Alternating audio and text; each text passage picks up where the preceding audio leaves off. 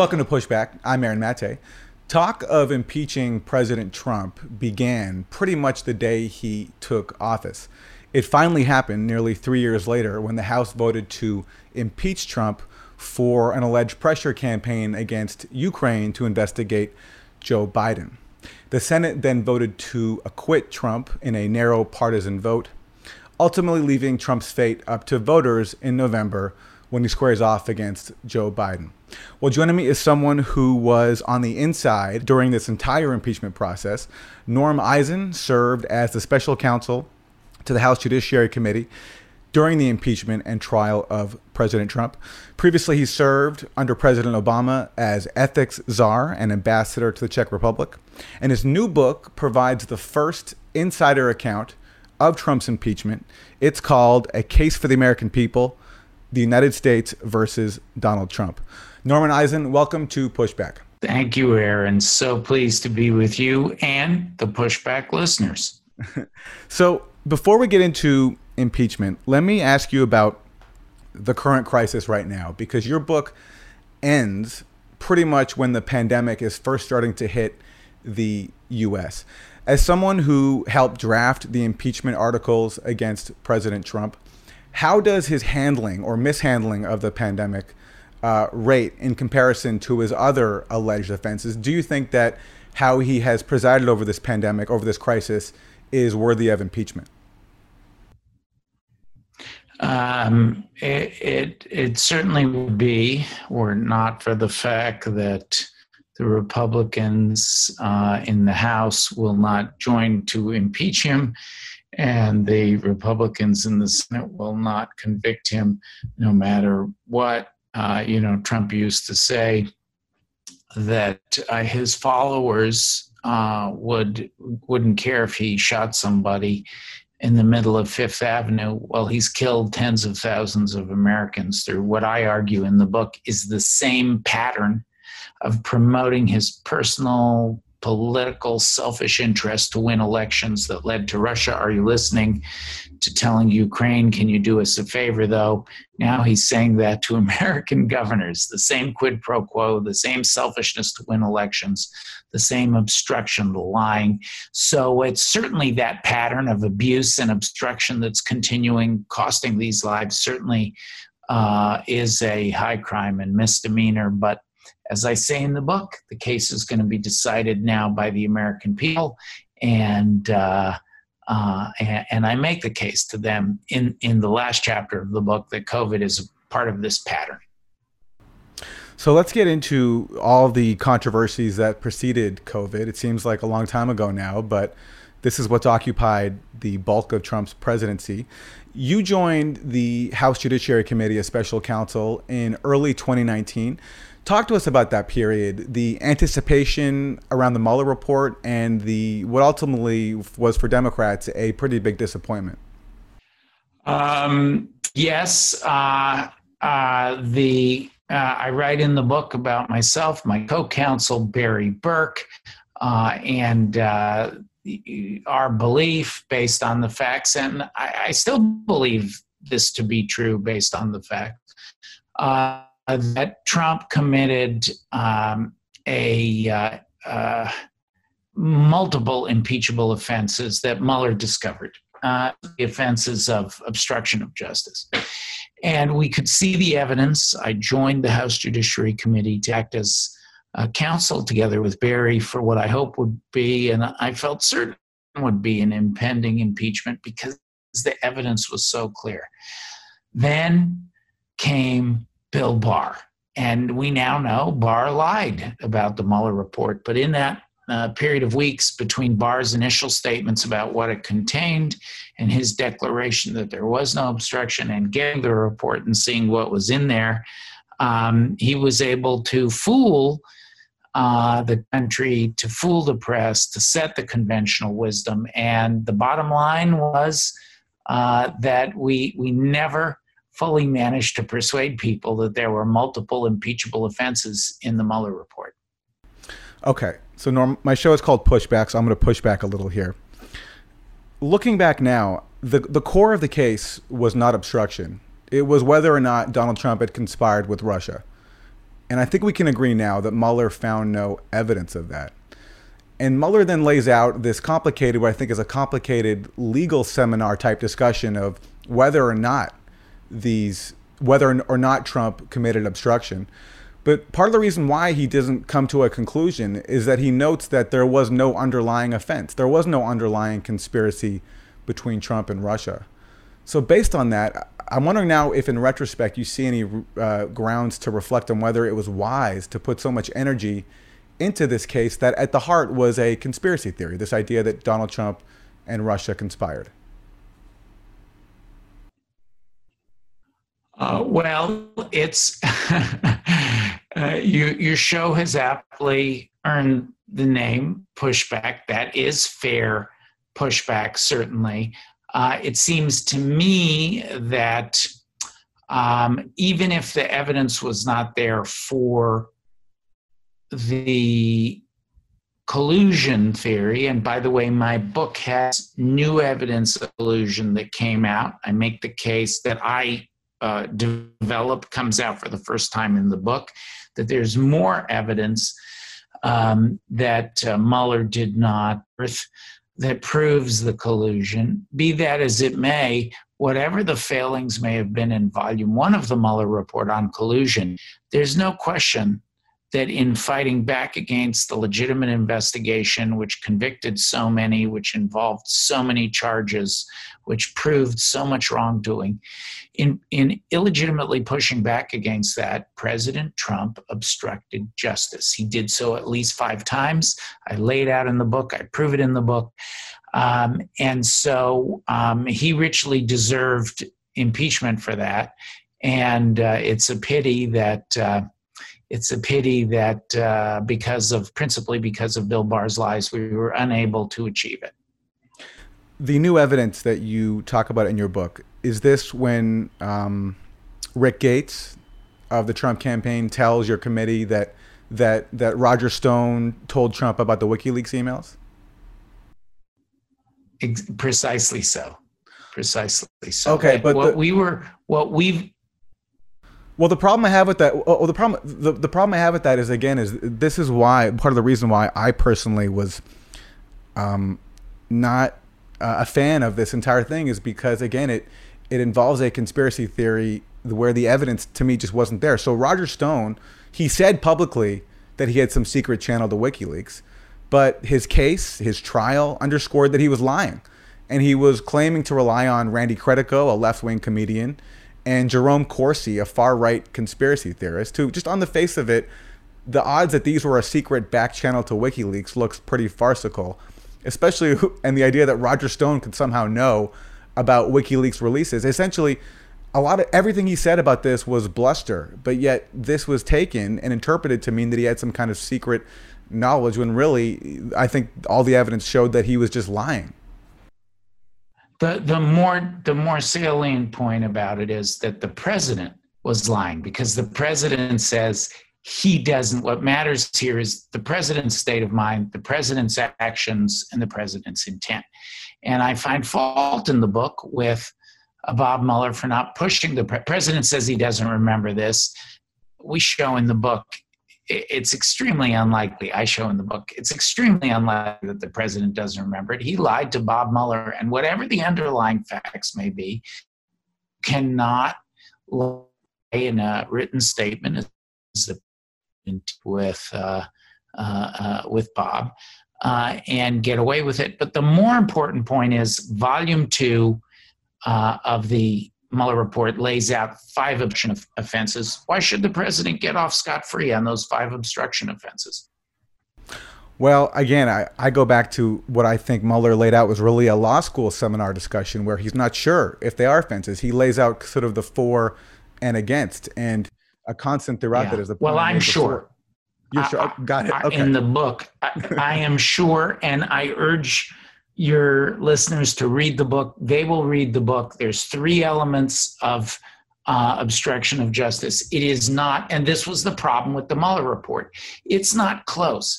He lays out the elements and then he says this element is shown, for example, say by substantial evidence knowing Bob for a long time, having worked with him, knowing the field as I do, what he's saying here is on five, not all 10, Aaron, on five of these offenses, um, that, that he has no doubt that um, an obstruction of justice charge would be brought against anybody except for a president of the United States.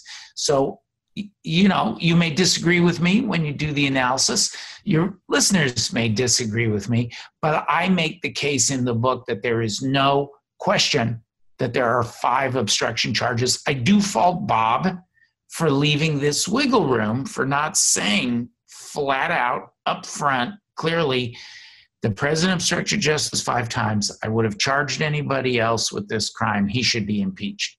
If Mueller had said that, you know, the first part of the uh, uh, of the investigation would not have misfired. But I'm candid about my mistakes along the way, and we made the most of the second part, which was the identical pattern as to Ukraine. Okay, so let's move on to Ukraine. I guess the last point I want to make about obstruction is that Mueller was asked under oath whether anybody interfered with his investigation, and he said no. And I understand that you don't just need, it's not just a matter of having the act, you also can have the intent to obstruct. But based on the fact that the investigation ultimately wasn't interfered with, and the complicated, you know, nature of Mueller's report where he lays out both sides, I think it's a tough one. But you're right, you do make the case in your book, and you also provide a lot of just insider information that has not been revealed yet about this impeachment process. Um, let's go to impeachment. Let me ask you about the impeachment article. It says, um, it says this quote: President Trump used the powers of the presidency in a manner that compromised the national security of the United States and undermined the integrity of the U.S. democratic process. I think you have a case on the latter because asking a foreign country to investigate a domestic rival that is interference in the in the democratic process. So I'll grant you that. But what about the national security part? How does freezing some weapons to Ukraine how does that compromise U.S. national security?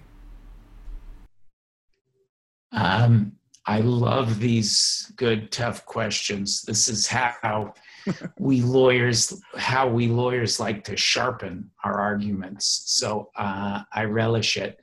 Um, the the um, way in which the president's playing like eh, playing with $290 million of desperately needed military aid for Ukraine um, playing with taxpayer money like it was monopoly cash. The way in which that compromises our national security is the following Ukraine um, is uh, in a hot border war with Russia. They're our ally. They're standing up to Russian aggression, which is a threat to all of Europe. So they, they're doing uh, they're advancing America's national security interests um, in it, directly in their engagement with Russia. They're our ally. Russia is our adversary. But it goes even deeper than that. When we play games like that with an ally, it makes all of our allies wonder whether the United States can be trusted, whether we're as good as our word, whether we'll uphold our commitments. And so it not only jeopardizes this critically important if I may use the term, pushback on Russia. uh, but uh, it, it jeopardizes all of those um, alliances. And the reason those alliances are so important is our allies are an extension of American strength around the world. We were attacked in 9 11, our allies stood up for us when we've uh, gone to war. Whether you agree with the premise, I don't agree with the premise of the Iraq war at all that Bush embarked on, but it, it, it, our allies supplement us around the world. They ultimately they stand in for American men and women for our troops. There's, so it saves Amer- our alliances save American lives. They undergird our economic relationships. If we pull the rug out from under one ally, all allies wonder about us. So it has a profoundly destabilizing effect in the direct conflict between Ukraine and Russia, where we are on the side of Ukraine against Russian territorial incursions in Europe. It affects all of our alliances, especially in Europe, which is really the linchpin. Europe and the United States are the, are the linchpin uh, of uh, transit, transatlantic, linchpins of transatlantic democracy and so much order and stability around the world. And Trump has weakened that. Okay, so we can get into a long discussion about the politics of the U.S. and Ukraine. I happen to have the opposite view. I think that uh, fighting a proxy war on Russia's borders, expanding NATO to Russia's borders, actually hurts the security not just of the U.S. but the entire world because it increases tensions between two nuclear armed powers. But on even this narrow issue of the weapons, your former colleagues in the Obama administration, including President Obama, had a different view. Obama was under heavy pressure to to send this lethal assistance to Ukraine, but he resisted it because he didn't want to further inflame a proxy war. Uh, Charles Kupchan, who served on the National Security Council under Obama, when Trump was weighing whether or not to send these weapons back in 2017, Kupchan wrote that quote lethal weapons to Ukraine is a recipe for military escalation and transatlantic discord. So there are differences of opinion here, but I guess my question to you is when Obama refused to send the same weaponry to Ukraine, was he undermining American national security?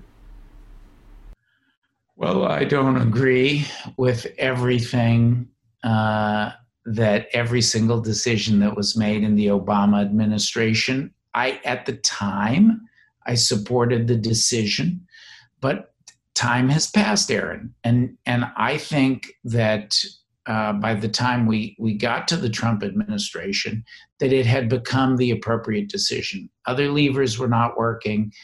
Um, the war was in uh, a, a uh, stalemate. Russia was not backing down. You know, we're not providing them with the entire arsenal of American weaponry. Where uh, uh, uh, we were slightly upping the ante. And sometimes you do that in international uh, relations. I think Russia understood what we were doing. Look, Ukraine, it is going to be very tough for Ukraine ever to win an arms race with Russia. Uh, the point here was to rebalance a little bit. So um, I thought it was the right. I thought some caution and allowing the situation to develop was the right thing with Obama. And then when it developed, yes, I supported the Trump administration decisions, and many, many, many of my fellow Obama appointees agree. Charlie is a very good friend of mine.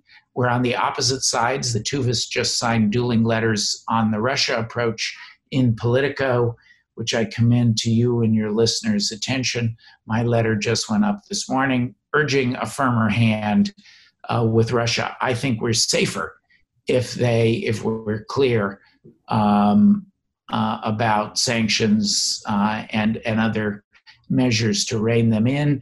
And I think the danger of the Trump administration, I'm sure we can agree on this, Aaron, the danger of the Trump administration has been now a pushback on you, the totally erratic policy where some parts of the administration are tough, other parts are very weak. The president flip flops, mostly on the side of weakness, and it's led to a chaotic and unpredictable situation. That is the greatest of all unpredictability.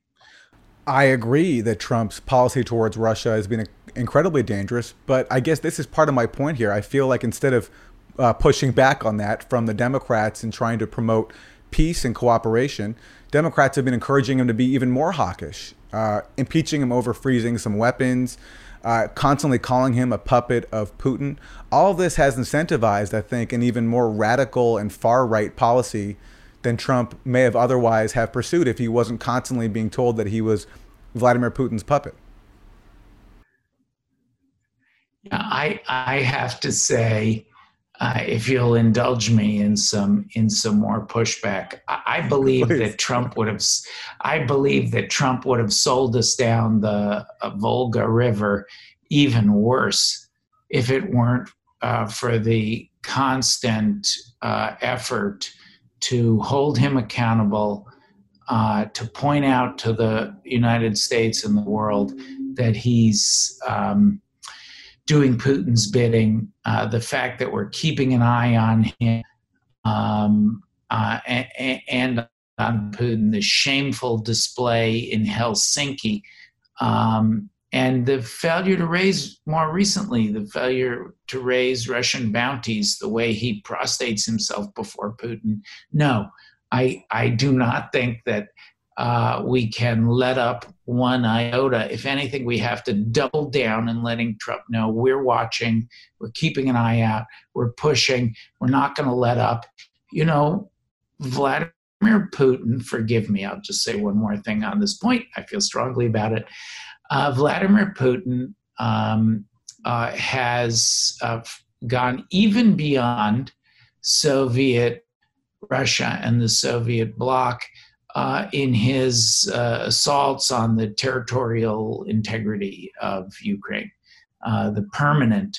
Uh, it's bad enough that the Soviet bloc, for example, invaded Prague in 68, something that I've written a lot about. But the uh, attempt to uh, permanently seize the Ukrainian land is just outrageous, and we're not going to tolerate it, and we're never going to forget it, and we're never going to give up. Okay, this could get into a long debate about Ukraine policy. I'll just say I don't think the seizure of Crimea would have happened if the U.S. hadn't held back a coup in Ukraine uh, and supported people that were talking about expanding uh, uh, NATO to include Ukraine, which would have put NATO even more on Russia's borders but that is a whole other discussion uh, that, that, we, that's for our next my next visit to that, pushback. That's for the next we'll episode of Ukraine. Of, okay, another aspect here. Um, Article one, it condemns Trump for quote his uh, invitations of foreign interference in U.S. elections. Was the Steele dossier paid for by the Clinton campaign? Uh, to a former British spy, supposedly using sources in Russia, although that turns out to be uh, a deceptive picture. Was that foreign interference in the election? And, and if so, could that have been impeachable of Hillary Clinton had she won the election? Now, I, I have to tell you on uh, on the the Steele dossier that goes uh, a little beyond the scope of the book and beyond the scope of my expertise. What I and as Bob Mueller says, that is not something that he relied upon uh, in his report. I think when he was asked questions about that, I will say that I think that the um, the uh, uh, uh whatever the hypotheticals are that we might consider, the foreign interference that you've seen here with Trump, Aaron, consider the pattern. Russia, are you listening? Openly put Roger Stone to the side, openly calling on a foreign government to do illegal cyber attacks on a domestic opponent, then doing the same with Ukraine. And now he's it's the same pattern of abusing the law uh, and then covering it up. Instead of saying, Russia, are you listening? Or Zelensky, can you do us a favor, though? He's saying to American governors, can you do us a favor, though? He's establishing a quid pro quo uh, with governors, uh, mayors, and uh, American citizens in blue places around the country. Uh, so it's the pat- it's Trump who's the president, not Hillary Clinton, and that is a pattern, as I make the case in the book. That is a pattern that we need to hold him accountable for, and the American people have to stop that pattern before he high crimes again. Okay. On the issue of Steele, I think Trump making a joke at a news conference, or whether you, or even if you think he's being serious, a public declaration at a news conference, is less serious than paying for a piece of opposition research that is then used. I realize Mueller says he didn't rely on it, but the FBI did rely on it to spy on Carter Page multiple times. We know that they even misled the FISA court to do that the Steele dossier fueled a lot of innuendo, people thinking that there is a P tape, that Trump has, it's compromised by compromise from Putin. So it was consequential. It did have an impact in domestic politics. And so I guess I have a hard time seeing that an effort to hold Trump to account for soliciting foreign interference when the far most consequential solicitation of foreign interference, in my opinion, was the Clinton campaign paying for the Steele dossier. Well, I disagree uh, again, the scope of my work uh, did not rely on the Steele dossier, did not encompass the Steele dossier. We began uh, really building on the um, uh, the Mueller report, then pivoted to the Ukraine allegations. There's an undoubted pattern with Trump. Trump and Trump alone, no other candidates are president. And the point uh, of impeachment, the point of my book really is um, to deal with the clear and present danger in the White House. And Aaron, whatever may be in the rearview mirror, and the Carter Page allegations were very put aside the Steele dossier, the shocking uh, conversations that uh, uh, uh and and behavior uh, that are alleged. Um, uh, put all that to the side. Um, we're looking at a, a direct threat, this pattern being continued with a fourth time, and this is this far outshadows this the the um, in my view unmerited uh, allegations about the Steele dossier. Trump has is threatening to attack our next election directly because he couldn't get Russia to do it. He couldn't get uh, Ukraine to do it.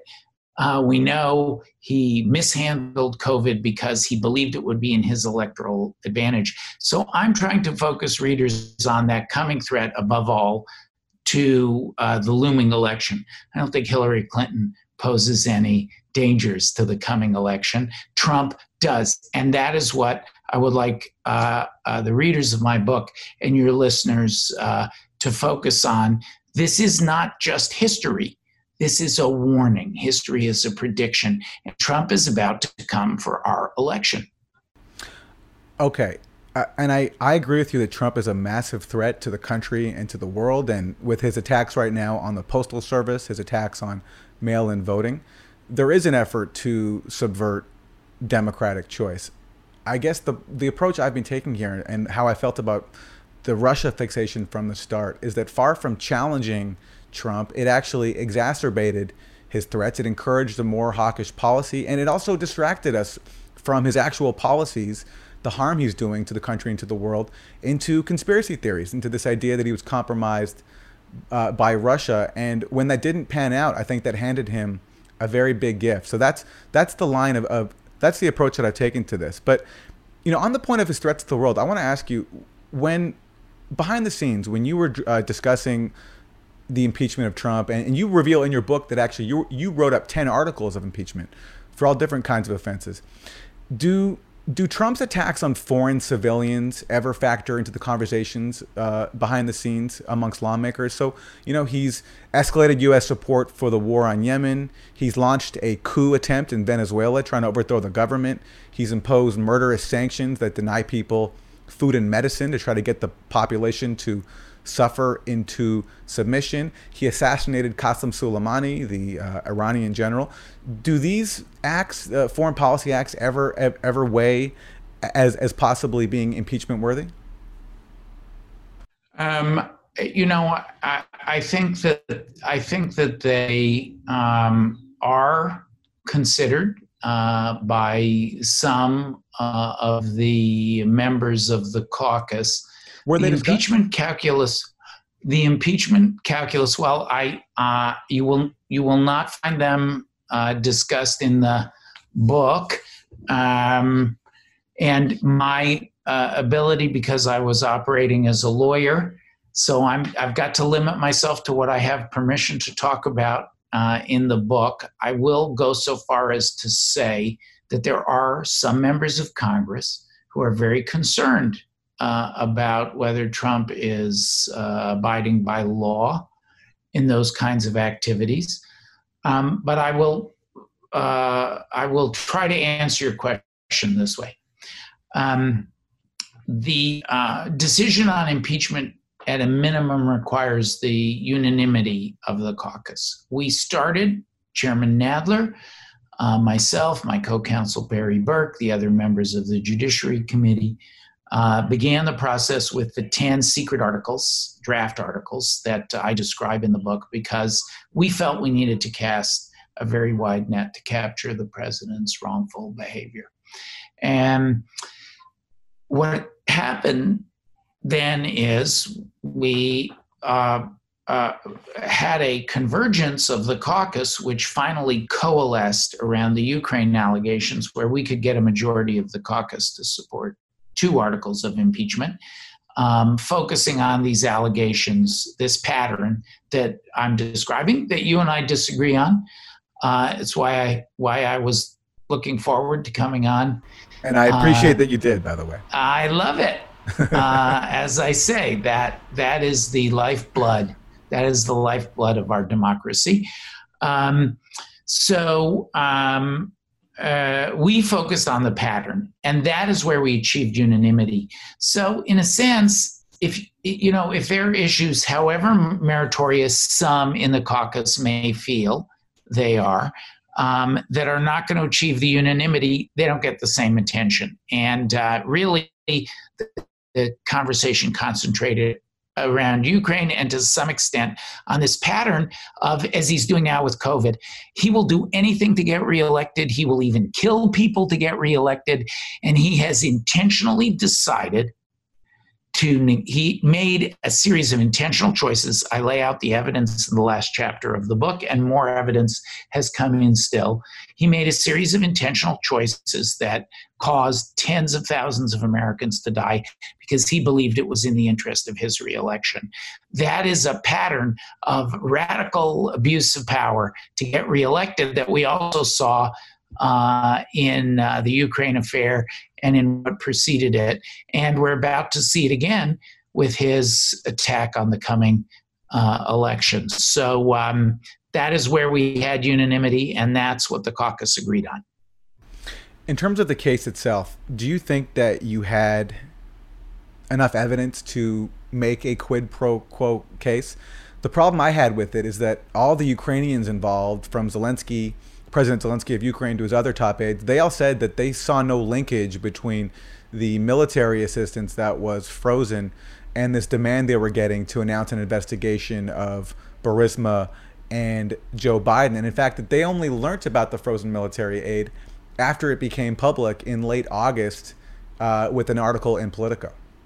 Yeah, uh, we proved um, that there was a quid pro quo. Um, and the book marshals the evidence of the quid pro quo. In fact, uh, Ukraine uh, privately complained to the State Department uh, long before the Politico article. Uh, they were concerned about the freeze. You could understand why they didn't want to bring it up publicly, make it worse. No less an authority, and I lay out all the evidence in the book, no less an authority I don't agree with him about anything, than Lamar Alexander, who voted against impeachment and against even having witnesses, the uh, senator, Republican senior senator from Tennessee.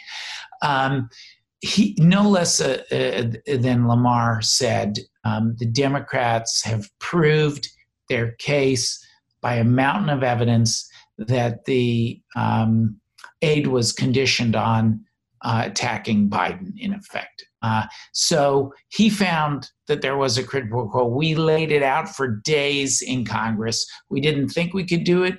We weren't certain we could do it. Hmm. Then the evidence started coming in, and there's just no doubt about it.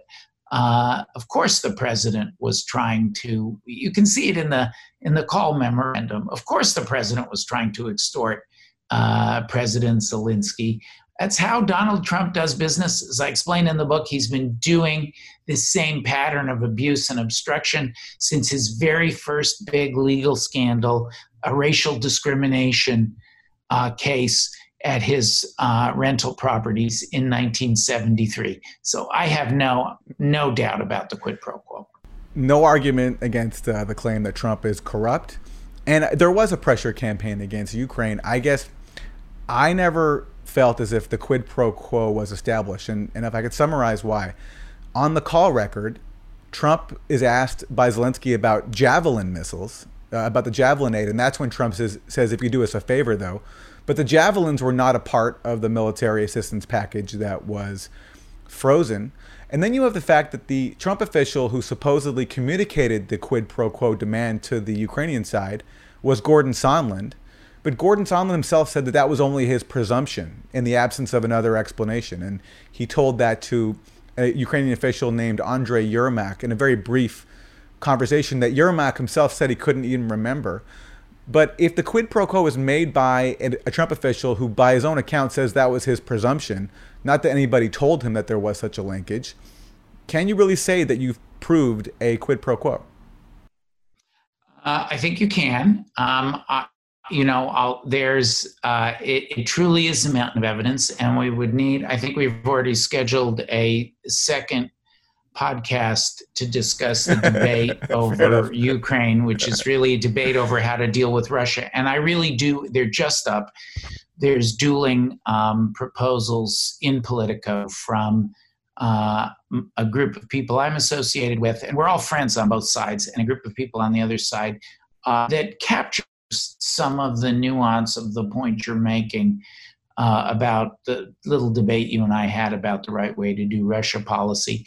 Look, there there was multiple multiple. It was not just one uh, Sondland uh, Yermak meeting. There was the um, the Kiev meeting in February 2019 with Parnas and Fruman, uh, and uh, then Ukrainian President Poroshenko and Prosecutor General Lutsenko. Parnas is a clown. Norm, Norm, Norm, Parnas is a clown, and this is well, this is this is way, that's you know. an indictment the Aaron, that's an indictment of Trump and Giuliani because well, yeah. they relied heavily on that clown and they gave that clown authority. Fine, put Parnas to the side. July 10th, uh, that's the Sondland, uh, Yermak, Danylyuk meeting that you were talking about, but it doesn't stop there. There's the phone call. Look at the proximity in the uh, in the phone call that uh, that takes place where Trump goes directly from Zelensky saying he wants something. Zelensky's talking about what he needs. Trump goes directly to, I would like you to do us a favor, though. That proximity is very important, and it doesn't stop there. There's the wait, Madrid wait, Norman, meeting between Norman, Giuliani Norman, and Yermak. Wait. There's the text messages between Volker and Yermak, and yeah. on and on and on. The Sondland Yermak Warsaw conversation. But even speaking of proximity, on the call transcript, the object of the favor that Trump is asking Zelensky for is not an, immediately an investigation into Biden. He wants him to look into his theory about CrowdStrike and the Ukraine server, which is not Joe Biden. That's that's something else. That's. What I, am not sure exactly what Trump thinks there. That maybe the DNC server was actually hacked from Ukraine and that it's actually stored maybe in Ukraine. I'm not sure what he means, but that was the actual, I mean, proximity wise, that was the immediate object of the favor he was asking Zelensky for was to look into that theory.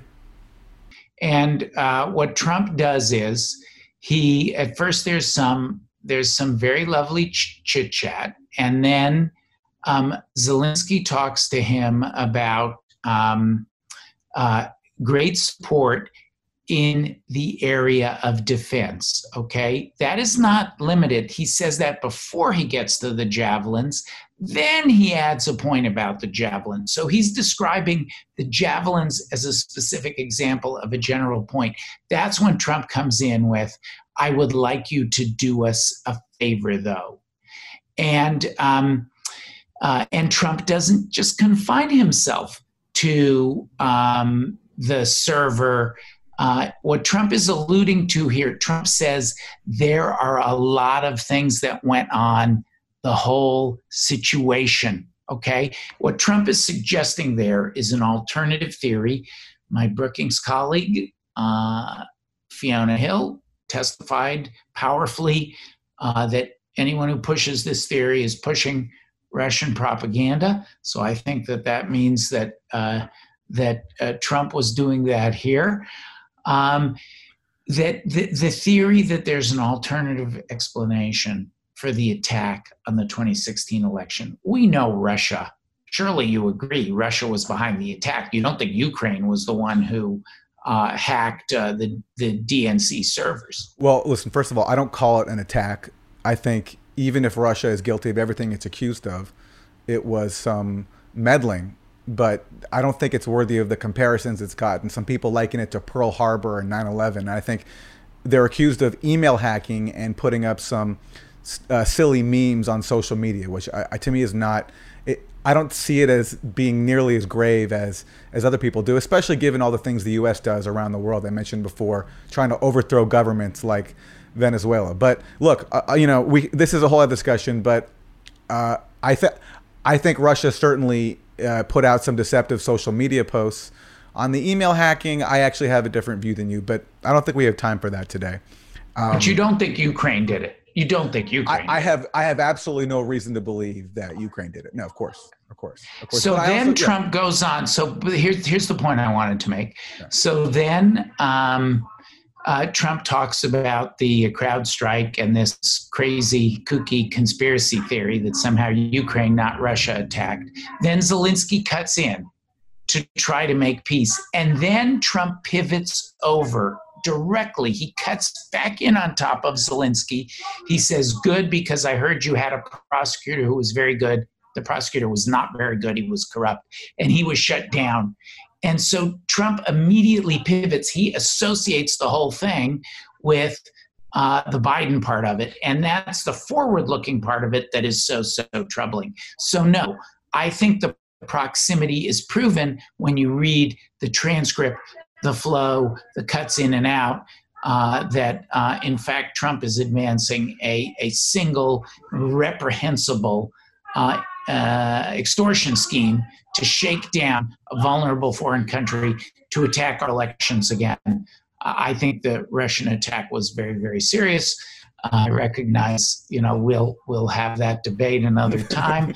At our third uh, podcast. This is but this, I, we scheduled a whole season, Aaron. Uh, but this is a tremendously, um, this is a, uh, uh, what's happening here in Ukraine, whatever one may think of what happened before, this is a terrible, terrible thing for an American president to be doing.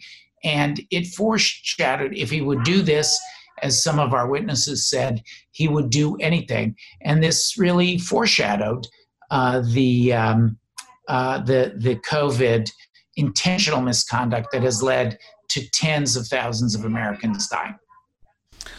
Well, we can agree that Trump's negligence and his ineptitude led has led to tens of thousands of Americans dying. We we totally agree on that. I I don't see personally the negligence. No, intentional.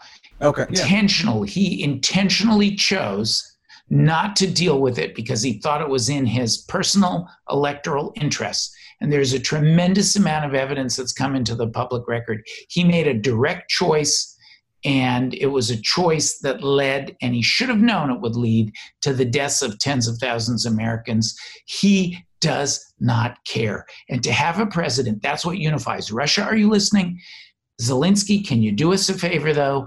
And COVID, where he's saying to American governors the equivalent of, can you do us a favor though, as our impeachment witnesses warned.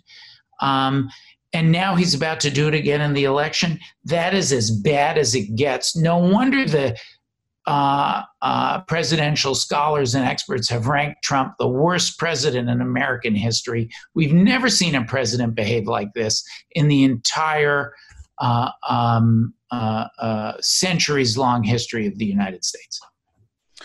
And I agree. Trump is among the worst, if not the worst president ever. Who's worse? What do you mean among the worst? Well, you know, Aaron, George, who's George, worse George, than well, Trump? Look, uh, George W. Bush killed more people. so if we judge, if we value human life, then we have to factor stuff like that into. George W. Bush killed more people. Richard Nixon killed more people. Ronald Reagan killed more people. Barack Obama even possibly killed more people, although I would rather have President Obama in office than Donald Trump. But, well, you know, we certainly we certainly agree on that. Um, I do not think there has been a case in American history. You would tell me if you disagree, where a president has intentionally, for his personal political advantage, intentionally chosen uh, to neglect a, a natural catastrophe, a public health disaster. Even Bush with Hurricane Katrina, he was trying, he just was not competent. Here it was intentional wrongdoing. We've never seen a president willing to sacrifice American lives that way.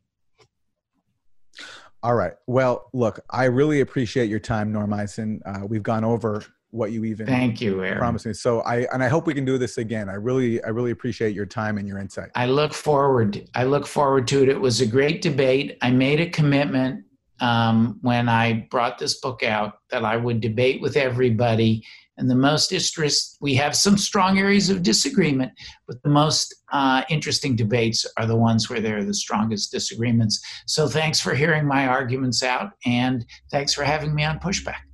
And thank you for laying it out. The book is called A Case for the American People, the United States versus Donald J. Trump. Norm Eisen, thanks very much. Thanks, Aaron.